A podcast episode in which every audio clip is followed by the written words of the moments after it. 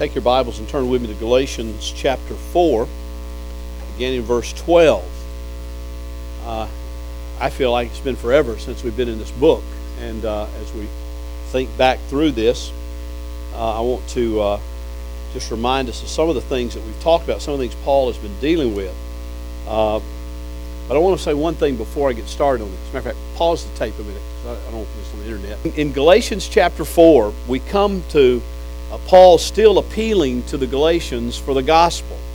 Now, up until this point, Paul has been very firm with them. He's been very stern with them, as a matter of fact, in, in telling them that they are they are just acting foolishly. They have they have been bewitched, if you will, by the uh, uh, by somebody, by these Judaizers. They've been led astray. They've been led down a wrong path, and, and he hasn't been very uh, commending to them, and very, been very, uh, if you will, nice to them. But now he comes and he, gives sort of a pastoral appeal in verses 12 through 20. He, he changes his tone completely, and from coming from a theological basis where he's talked about what is justification by faith alone, what is it to have your sins forgiven, what is it to know the grace of God through Jesus Christ in your life, and basically saying, how can you turn back to something? How can you turn away from that? It's such a glorious and a great truth. Now, there's a little difference between the Galatians and the Hebrews that we talked about this morning, that we kind of introduced. We, we talked about how they were being tempted to turn back to the sacrificial system, they were being ter- tempted to turn back to Judaism, and, and their temptation was to totally abandon Christ. Their temptation was to totally abandon the gospel and just to be easy in life and get along with people and, and not have to go through all they're going through was just to say we would turn our back on Christ and we go back to Judaism completely. The Galatians were not being tempted quite in that manner because the Judaizers were men who were coming along and saying, No, you need to believe in Jesus, you need to believe in Christ, but you also need to carry on some of the rituals of Judaism. You need to sort of do a synergism. You need a you need a blending of the two. Let let Judaism and let Christianity kind of stand together intermingled and do the rituals, do the festivals, do the feast, do the fast, do all the things that go along with Judaism, and, and still claim Christ, still trust in Christ. You must trust in Christ. They believe that. But the Judaizers believed that it was not uh, salvation that was on the basis of God's grace through faith in Jesus Christ alone. They believed it was the, that salvation was on the basis of faith in Christ plus carrying out some legalistic rituals that they were being led to do. And there's a great difference in that. But anytime we add to or take away from the gospel message, anytime we put anything along, alongside of in Christ alone, by grace alone, through faith alone, in Christ alone, anytime we add anything to that, if it's going to church, if it's tithing, if it's if it's doing good deeds, if it's being a good person, and we say, you, you got to have Christ, but you got to have all this other stuff too that you kind of add on to it. Then we've added to the gospel and we have polluted the gospel in doing that. And that's what was happening with the Judaizers. That was what was happening in Galatia. Now, the apostle had, had been to Galatia. He had ministered there at least on two occasions in the, I think, the second and the third missionary journey in Acts. If you want to take a look at that later on, you can. And he kind of refers to some things here that talks about why he was there. Acts doesn't tell the, the story quite this way. It doesn't relate to why he was there, just that he went there. But I want you to hear what he says as we read verses 12 through 20 about the occasion for him visiting Galatia. In verse 12, he says, I beg of you, brethren, become as I am, for I also have become as you are. You have done me no wrong. But you know that it is because of a bodily illness that I preached the gospel to you the first time. And that which was a trial to you in my bodily condition, you did not despise or loathe, but you received me as an angel of God, as Christ Jesus Himself. Where then is that sense of blessing you had? For I bear you witness that if possible, you would have plucked out your eyes and given them to me. Have I therefore become your enemy by telling you the truth? They eagerly, they eagerly seek you, the they there is the Judaizers. They eagerly seek you, not commendably, but they wish to shut you out in order that you may seek them. But it is good always to be eagerly sought in a commendable manner, and not only when I am present with you. My children, with whom I am again in labor until Christ is formed in you, but I could wish to be present with you now and to change my tone, for I am perplexed about you. Do you hear the apostle's heart coming through here? Do you hear his tone of voice that's so so pastoral and so fatherly and so care, caringly? He says, "Listen, my children." He said, "I want to have a different tone with you. I want to have a gentle tone with you. But man, I am perplexed about what's going on. I, I am perplexed that you could have come into such a great salvation, a salvific relationship with Christ, and now you're willing to, to pollute it. Now you're willing to synergize it with other things and bring about a, a synergy with, with the old law and try to do both of them at the same time and think that that's the only way you can be right with God. I've told you that justification is by faith alone. I've showed you how it was proven by the law. I've shown you how it was proven by Abraham. I've shown you how it was proven by the death of Christ on the cross. I mean, he, he spent all that time to them. And then he says, but, but I love you like my own children. I care about you. I want to see in you formed Jesus Christ. And that's my passion and that's my heart. Now, we'll come back to that in a minute as we talk about this, but I want you to see what Paul is saying here. First of all, we get the hint of why he came to Galatia in the first place. He says, I want you to become as I am, as I have become as you are. In other words, I want you to see things from my perspective. I want you to uh, you know, put yourself in my shoes. I want you to, to, to get a feeling of what I'm feeling right now towards you because I've placed myself in the position of your shoes that I might minister to you. I want you to do the same here so you can understand. He said, You know that it was because of a bodily illness that I preached the gospel to you the first time. For some reason, evidently, on one of those journeys, as Paul was preaching the gospel on those missionary journeys, he was caused to have to stay in uh, Galatia or stop off in Galatia and stay there for a while because of a sickness. Now, he doesn't say what that sickness is, he doesn't go into any kind of detail, but he says it was a bodily illness. And he goes on in 14 to say that it was a trial to you, and my bodily condition did not despise or loathe you, but you received me as angel of God, as Christ himself. The, the indication there is when he says, But you did not despise or loathe me because of it, was the idea that most people would have. Most people would have looked at me in my condition and they would have they would have shunned me, they would have moved away from me, they would have wanted nothing to do with me. But by God's grace and because you received my preaching, you, you received me, you cared for me, you accepted me and received me as though I were an angel from God, as though I were Christ Jesus Himself.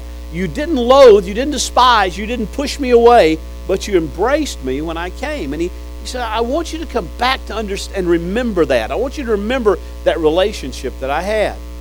Now, what this sickness was, we, we don't have a lot of details on.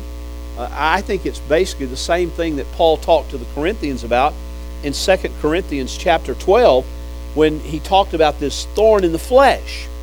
You know, he said in verse 7, he said, Because of the surprising, surpassing greatness of the revelation, for this reason, to keep me from exalting myself, there was given me a thorn in the flesh, a messenger of Satan to buffet me, to keep me from exalting myself.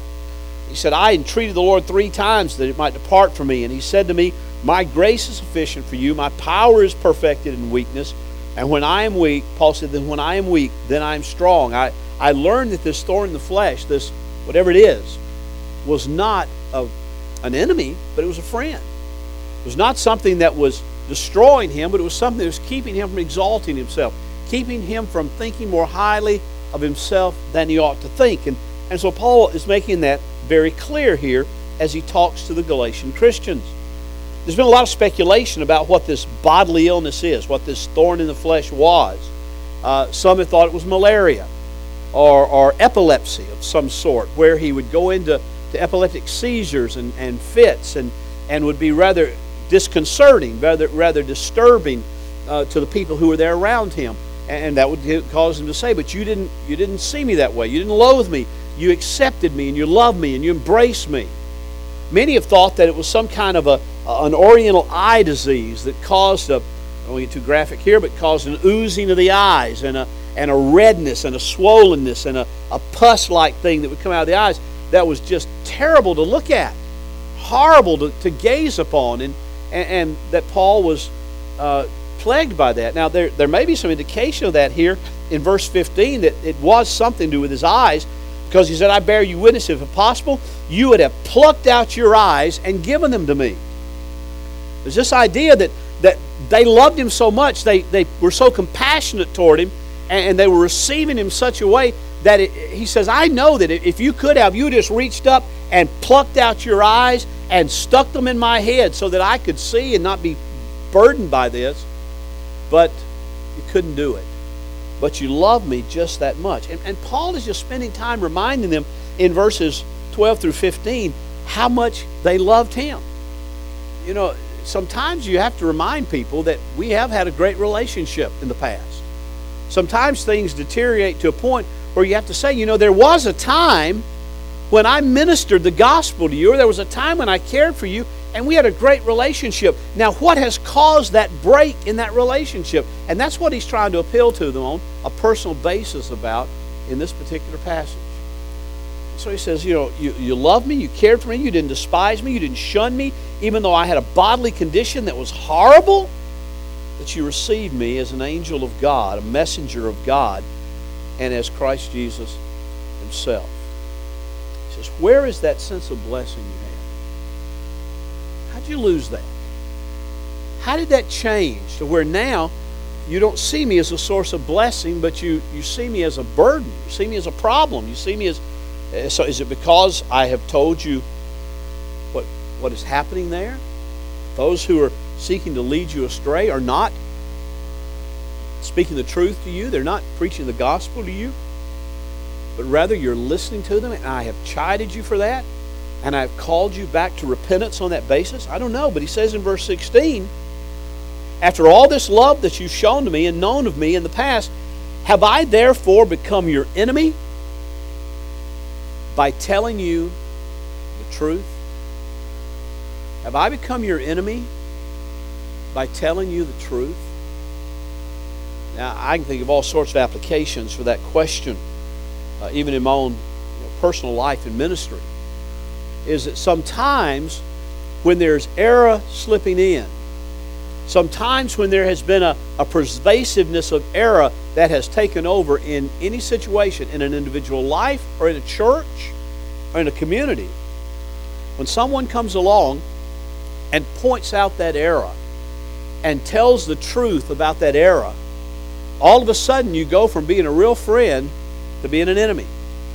And I can think of times in the past when I have confronted people over immorality in their own life. Men who had been deacons, men who had been leaders, men who had been uh, examples within the body of Christ, but who had allowed their lives to slip into a form of immorality. And when I confronted them, even though we'd had great years of ministry together, even though we loved each other in the past and he loved me or, or whatever, at that point it was almost like, Who do you think you are? And I became an enemy because the truth was spoken. I mean, that's sort of a natural human response outside of the Spirit. That's kind of a response of the flesh to say, listen, I don't want to hear from you. You don't tell me anything. I'll do what I want to do. When, when the flesh takes over and the Spirit is not controlling and the Lordship of Christ is not being pursued, all of a sudden we don't like the truth. Now, it may be that that they just really wanted to be a religious people and, and they weren't really concerned about the truth of the gospel. But Paul said the gospel is really all that matters. He said, Let me tell you what these people are like. In verse 17, it says, They eagerly seek you, not commendably, but they wish to shut you out in order that you may seek them. Now, I would, I would like to take that verse many times and put it across the top of a television screen when I'm watching television preachers many times because they are they are seeking they are eagerly seeking people and not in a commendable way that Paul's talk uh, like Paul is talking about here but but they want to they want to have you seek them. They want you to look to them. They want you to see what they're like. They want you to be like them. Uh, even in their era even in their distortion of the gospel. And Paul says this is what they're wanting to do. They want you to follow them so they can have a notch in their belt, so they can be proud that they have led you away from the gospel and back into a bondage, out of freedom in Christ, back into a bondage of legalism and a bondage of religion. Uh, he, he says something like that toward the end of this book that's kind of amazing. He, he talks about how we're to boast only in the cross, you know, not in anything else. And he says in verse 13 of chapter 6 that for those who are circumcised do not even keep the law themselves, but they desire to have you circumcised that they may boast in your flesh. In other words, so they can say, This is my convert, this is my disciple, this is the one that I have formed. And Paul said, I don't want to form you like me. I'm not trying to get you to follow me so that I can make you a little Paul. Just like I'm not trying to I don't want you to follow me and me make you some kind of little Bill. If you're if you're just a if you're like Bill, you're going to be a mess. Got to tell you. What I want to see is what Paul says here. I want to see Christ formed in you. I want to see you so embrace the gospel and so embrace the truth that it's not that you say, "Oh, I want to be like Bill," or "I want to be like Billy Graham," or "I want to be like uh, John MacArthur," or "I want to be like any number of people," but I want to be like Christ. I, I want to see formed in your life a Christ likeness that flows out of the gospel, that flows out of embracing the gospel, not just for salvation, but embracing the gospel for every day of life. Because, my friend, we need the gospel daily just as much as we need it to be saved. And that's what Paul is saying here, very pastorally, very passionately. He said, You know, they seek you because they want to have you as their trophy. They want to shut you out. That shutting you out is talking about out of the gospel message, out of the true church of Jesus Christ. They want you to seek after them so you can look like them. And they can say, Oh, this is my doing, this is my work. Verses 19 and 20, Paul says, My children, whom I am again in labor. Now, you got to picture that. Paul is using the expression and using the, the imagery of a woman in labor, having a child. And he's saying, I, I struggled through this before seeing you birthed into the kingdom. I, I, I went through this, this struggle with you when I was there and preaching the gospel, and you, you were born, it, it appeared, in the gloriousness of Christ. And now I feel like I'm in labor with you again. I feel like I'm going through all this again. I feel like we're having to, to rebirth you. And you can't be rebirthed after you've been born. You, you don't do that again. It's not a process that is repeated over and over again. And he said, I, I, I'm just, I just want you to see Christ. I just want you to be formed in Christ. I want Christ to be formed in you. I wish I could be with you. I, I write you these things, and, and you know, it's hard to communicate feeling in a letter. Uh, or in our day, it's hard to communicate feeling in an email. You know, you can write it and it can be misunderstood easily because there's no intonation, there's no there's no inflection in the voice. You can't do that. In, I mean, you might put a little smiley face or something, but that's about it. But when you talk, when you're face to face, you can give an impassioned plea. You can you can show your heart. And, and Paul is simply saying here, I want to be with you. I want to be present with you. I can't be, but I want to be because I want to change my tone. I want you to see that I'm perplexed about you, but I'm not angry at you. I, I'm just troubled by the fact that you would so quickly desert the glories of the gospel. As I look around our world, that our nation, uh, even our state and our city. And I see so much of what is supposed to be a gospel ministry, so much of what is supposed to be a church.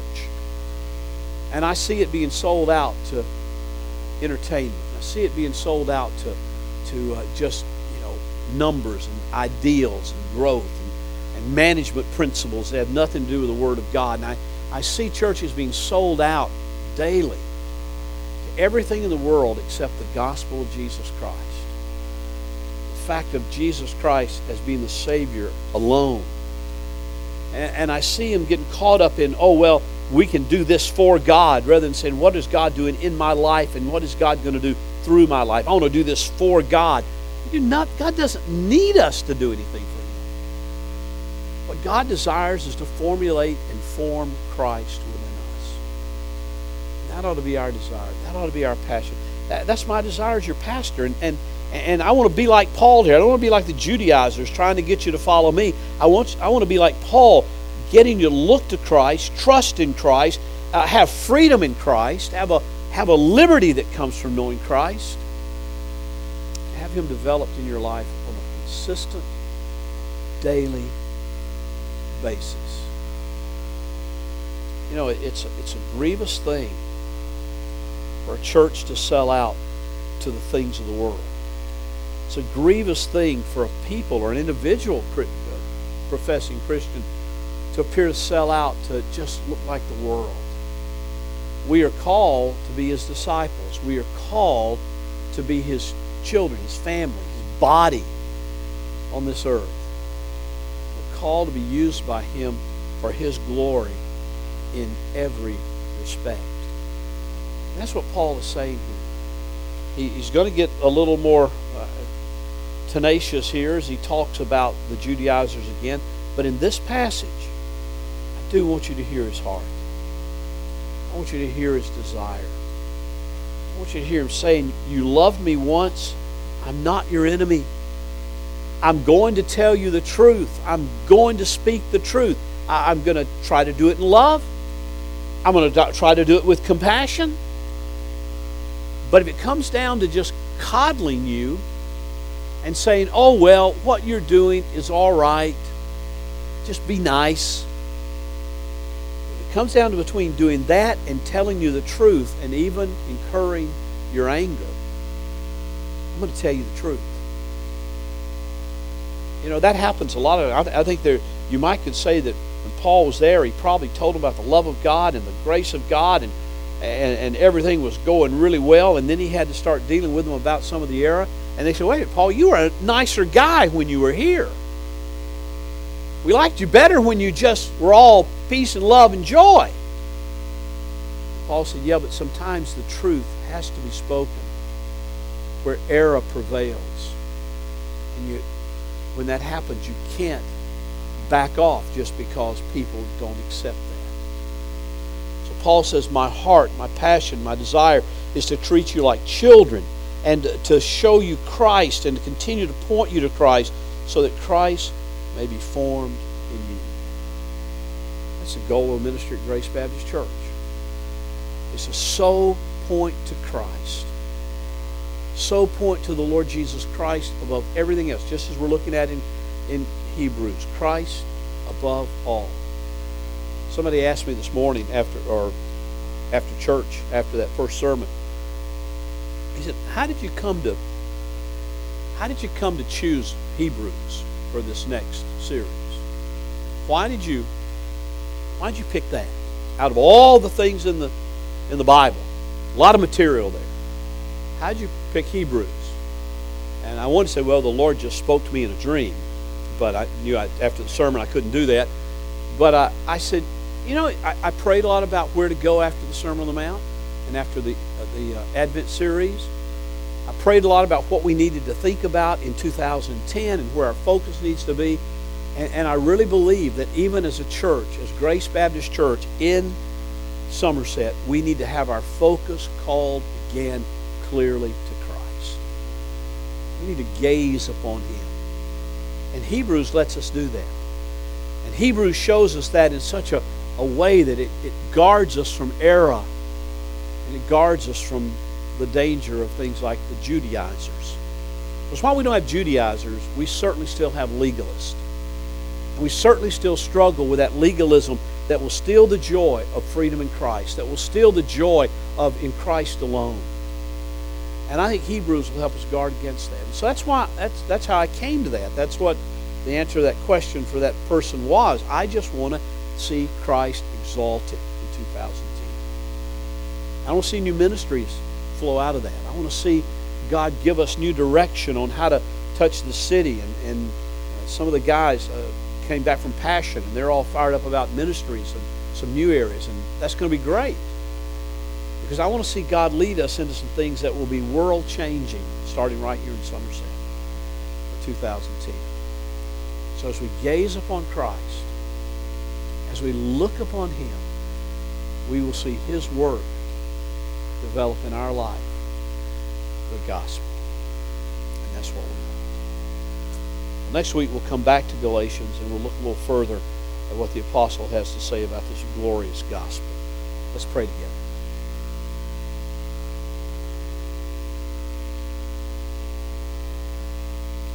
Father, I'm thankful tonight that we can look at your word, at this personal message where Paul talks about their love for him and his love for them and how truth can sometimes cause the rift there. It ought not, but it does because of our nature. Father, I pray that your Holy Spirit will guard us from that. Keep our heart, keep our passion, keep our focus on the Lord Jesus Christ and upon truth above everything else. Father, this week as we go to work and go to school, do those things that uh, we just do in a mundane way, may we see those as, as being done unto you. May we work as, as unto the Lord. May we study and go to school as unto the Lord. And may our work and our diligence bring glory to your name. Everything we do. For we pray in Jesus' name. Amen. You have a good week. God bless you. We'll see you next Sunday morning or see you Wednesday night.